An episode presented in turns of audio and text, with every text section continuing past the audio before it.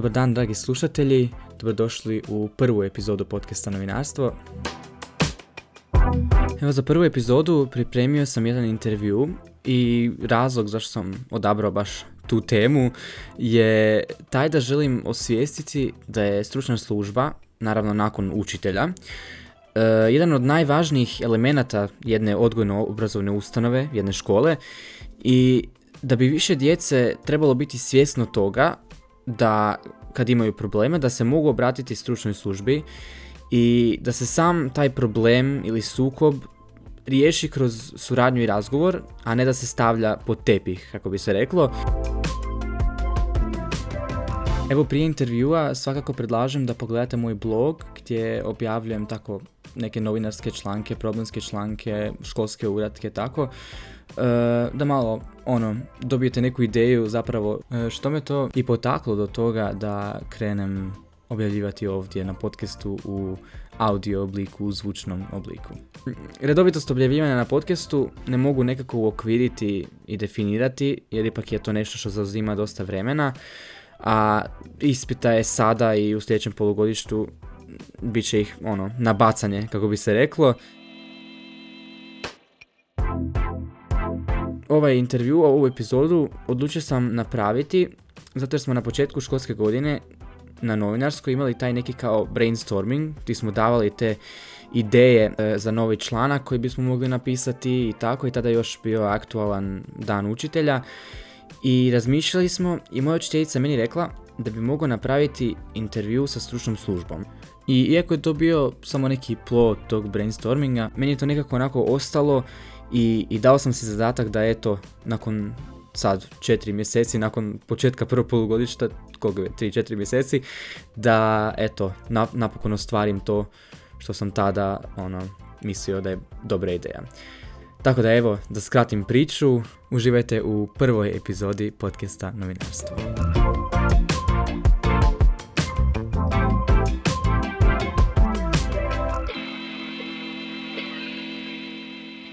Evo nas ovdje sa gošćom u, u drugom dijelu emisije. Predstavite nam se nekoliko rečenica, s kime to danas imamo intervju.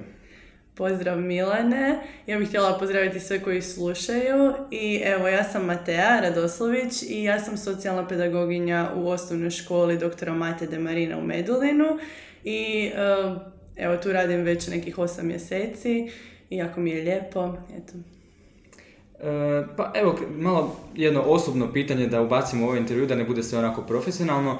Recite nam što volite raditi u slobodno vrijeme? U slobodno vrijeme? Pa ne znam, u zadnje vrijeme nekako nemam tog slobodnog vremena, možda ga imam malo premalo. Kad sam bila mlađa u tvojim godinama, onda sam voljela odbojku i bila sam uključena u sve aktivnosti u školi, od likovne grupe pa do balun sam plesala, vokalna skupina, sve.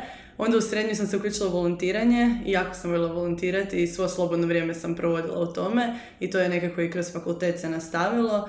A sada, sad još u Puli tražim gdje bi se uključila u nešto takvo, još nisam našla. A sad u slobodno vrijeme nekako odmaram um, pa onda čitam knjige, gledam serije, volim dokumentarice puno, nekakve kriminalističke mm. i tako. To me, taj dio me odmara. Lijepo, lijepo. Znači imate nešto i u slobodno vrijeme za raditi. Naravno. Da. Evo da krenemo malo onako na taj posao socijalnog pedagoga. Kako obrazovanje mora proći jedan socijalni pedagog i s kakvim se se predmetima susretali u obrazovanju? E, socijalna pedagogija se studira na edukacijsko-rehabilitacijskom fakultetu koji nažalost za sad postoji samo u Zagrebu. E, postoje, znači, postoji preddiplomski studij koji traje tri godine i onda ima diplomski studij koji traje dvije godine. I na kraju toga dobiješ e, jedan, jednu titulu, a to je magistra ili magistar socijalne pedagogije. pa socijalna pedagogija je specifična po tome što je ona multidisciplinarna znanost. A to znači da zapravo integrira znanja iz različitih područja koja su nam potrebna za rad sa populacijom, uh, rizični, rizičnom populacijom koja ima probleme u ponašanju. A to su znanja iz psihologije, kriminologije, kriminalistike, penologije, socijalnog rada i tako dalje. U biti sve ono što pomažućim profesijama je važno, ali sa možda nekim, ja bih rekla, pojačanim naglaskom na um, E, psihologiju i kriminologiju. Da, znači te društvene predmete. Zapravo. Društvene mm. predmete, mm, tako je. Razumijem. E, evo, koji vam je bio neki naj, najdrži predmet? Sada pričamo o, o osnovnoj ili srednjoj školi. Aha. Znači prije, prije fakulteta, prije nego što ste došli nekako onako na, na svoje. A, pa ja sam ti bila, neki bi rekli štreberica, ali nisam bila štreberica, nego sam voljela školu. A, znam da je to ono, da. voljela školu, da. da, ja sam voljela školu, tako da zapravo svi predmeti su mi bili ok. Voljela sam uh, engleski uvijek. Imala sam i u osnovnoj i u srednjoj školi razrednicu iz engleskog i upisala sam jezičnu gimnaziju. Uh, tako da sam zapravo i htjela nekako biti, htjela sam i studirati engleski. Uh, ali voljela sam, na primjer, i kemiju. Nikad nisam htjela isto studirat, ali sam mm. voljela i kemiju. Tako da svi predmeti su mi bili ok. Nisam imala neki koji da, posebno... najdraži koji da, da, da, da, razumijem. Pa, jeste li već u ranim danima obrazovanja pokazivali interes tako općenito za psihologiju ili vam je to došlo onako kasnije, znači prije je bilo nešto sasvim drugo ili obrnuto, kako? Pa, uvijek sam voljela puno pričati, mm uvijek sam bila komunikativna i uh, voljela sam pomagati prijateljima sa njihovim problemima. Htjela sam biti učiteljica kad sam bila ono mala curica, mm ali tek kad sam počela volontirati. Kad sam počela volontirati sam kao da mi je nešto kliknulo, imala sam osjećaj koje sam našla svoje mjesto i kad se to dogodilo onda sam znala da želim raditi s ljudima i da mhm. želim pomagati ljudima. A onda na temelju nekih drugih interesa sam izabrala baš socijalnu pedagogiju. Mm, super. E, što mi smatrate onako najbitnijim karakteristikama nekoga tko radi posao poput vašeg? Da, e, ja bih rekla da ja još uvijek učim te karakteristike jer mhm. sam tek mladi stručnjak pa mislim da mogu još puno raditi na tome ali mislim da jako ovisi o radnom mjestu na kojem radiš. Socijalne pedagozi naime se mogu zaposliti na jednom cijelom nizu lepezi radnih mjesta, od zatvora do škole, pa onda ovisi o populaciji s kojom radiš. A pošto se ja sad radim sa mladima i djecom, mislim da je jako važno uh, imati strpljenja, puno razumijevanja.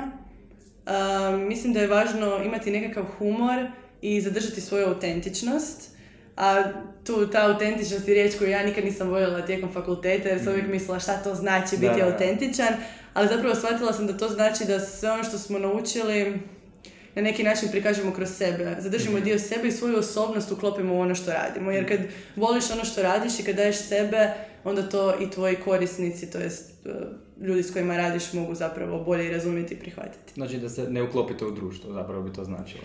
Da. Da, da nisi ukalo, ukalopljen. Da, da, da, razumijem, razumijem.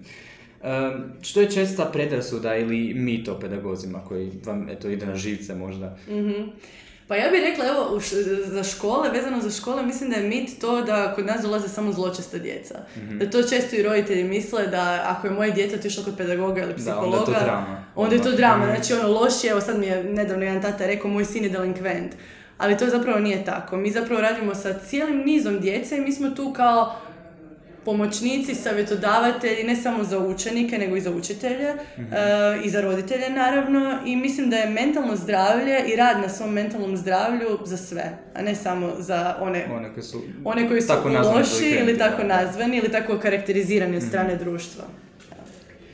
E, mislite da se u školama diljem Hrvatske već dovoljno priča o mentalnom zdravlju djece ili bi se na tome još trebalo poraditi i moglo poraditi?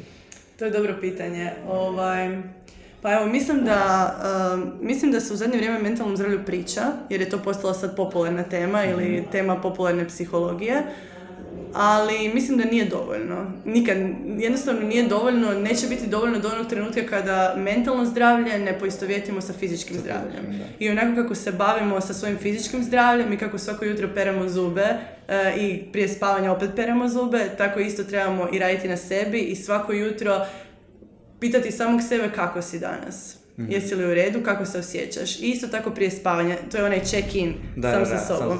Mislim da dok ne dođemo do te mjere i da smaknemo tu stigmatizaciju, mišljenje da oni ludi ili drugačiji, da njima treba pomoć, a zapravo svakome treba pomoć i biti, raditi na svom mentalnom zdravlju ne znači nužno biti mentalno bolestan. Mentalno zdravlje i mentalna bolest su dvije, različite stvari i nikako nisu na istom kontinuumu. mm pa eto, da se nadovežemo na ovo pitanje, kako biste voljeli pozitivno utjecati na učenike u, školi, u školi koju radite evo, trenutno sada? Um, pa voljela bi, ono što bi voljela je da učenici budu svoji, da budu drugačiji, da zadrže sebe. A, opet pričamo o toj ukalopljen, ukalupljenosti. Mm. ja volim one učenike koji su koji zadrže sebe, koji se ne boje pokazati tko su oni i kakvi su. Voljela bi učenike koji imaju povjerenje u mene i koji mogu doći razgovarati sa mnom kad imaju neki problem. To je, ja znam da je to teško i da je to nešto na čemu treba raditi i što treba razvijati, ali voljela bi učenike koji imaju ideje, koji su kreativni i koji se bore za svoja prava. Mislim da možda kad sam ja bila u školi je bilo učenici su možda više živjeli za školu, više su se borili za neke svoje aktivnosti, svoja prava, organizirali su zabave. Sad mi se čini kao da toga malo nedostaje, da su svi možda orijentirani na ovaj akademski uspjeh, a nisu toliko na izražavanje sebe i svoje, svoje, svoje posebnosti. Evo da se nadovežemo i na to pitanje. E, što biste poručili djeci koja možda imaju problema u obitelji ili čak svojih osobnih problema, jer naravno nisu svi problemi u obitelji, u, kućanstvu, kao ne znam, nezadovoljstvo izgledom ili možda misle da pate od anksioznosti ili nemaju dovoljno samopouzdanja, a ne znaju se kome obratiti ili možda nisu dovoljno sigurni u sebe da se idu obratiti, da potraže pomoć nekom, nekom pedagogu ili psihologu. Pa evo, poručila bi im prvu stvar da nisu sami. Čak kada mi imamo neki problem, onda se osjećamo da samo mi imamo taj problem i niko drugi nema. I poručila bi im to da trebaju otići tražiti pomoć upravo zato da shvate da nisu oni jedini koji imaju taj problem. Inače im biti lakše kad se osjećaju kao da su dio neke zajednice, to je prva stvar.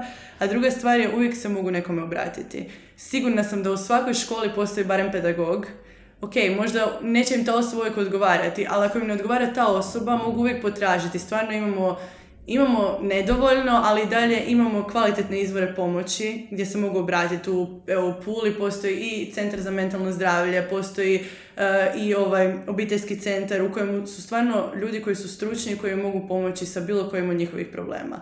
Ja uvijek, znam da se svi ne mogu obratiti roditeljima, ali ako se ne možete obratiti roditeljima, možda se možete obratiti baki ili djedu, um, ujaku, bratiću ili sestrični, ali mhm. važno je da sa nekim razgovaramo. Čak i ako je to nekad i prijatelj i vršnjak koji nas možda neće pružiti onu pomoć koja nam je potrebna, ali dovoljno je da nas neko sasluša i samo je važno ne držati u sebi, nego na neki način to ispoljiti vani i razgovarati sa nekom odraslom osobom. Da.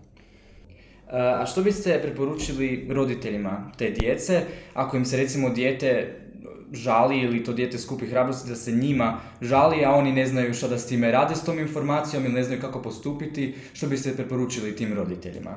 E, dvije stvari. Prva stvar je, preporučila bih da u svakom trenutku i uvijek poslušaju svoje dijete do kraja.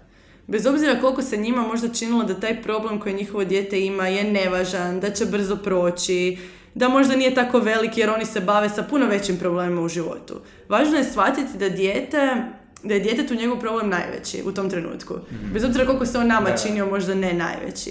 E, to je prva stvar. Znači, saslušajte ga, shvatite ga, pokušajte ga razumjeti, provjerite da li ste razumjeli. Provjerite ne samo što vam govori, nego kako se osjeća u vezi toga što vam govori.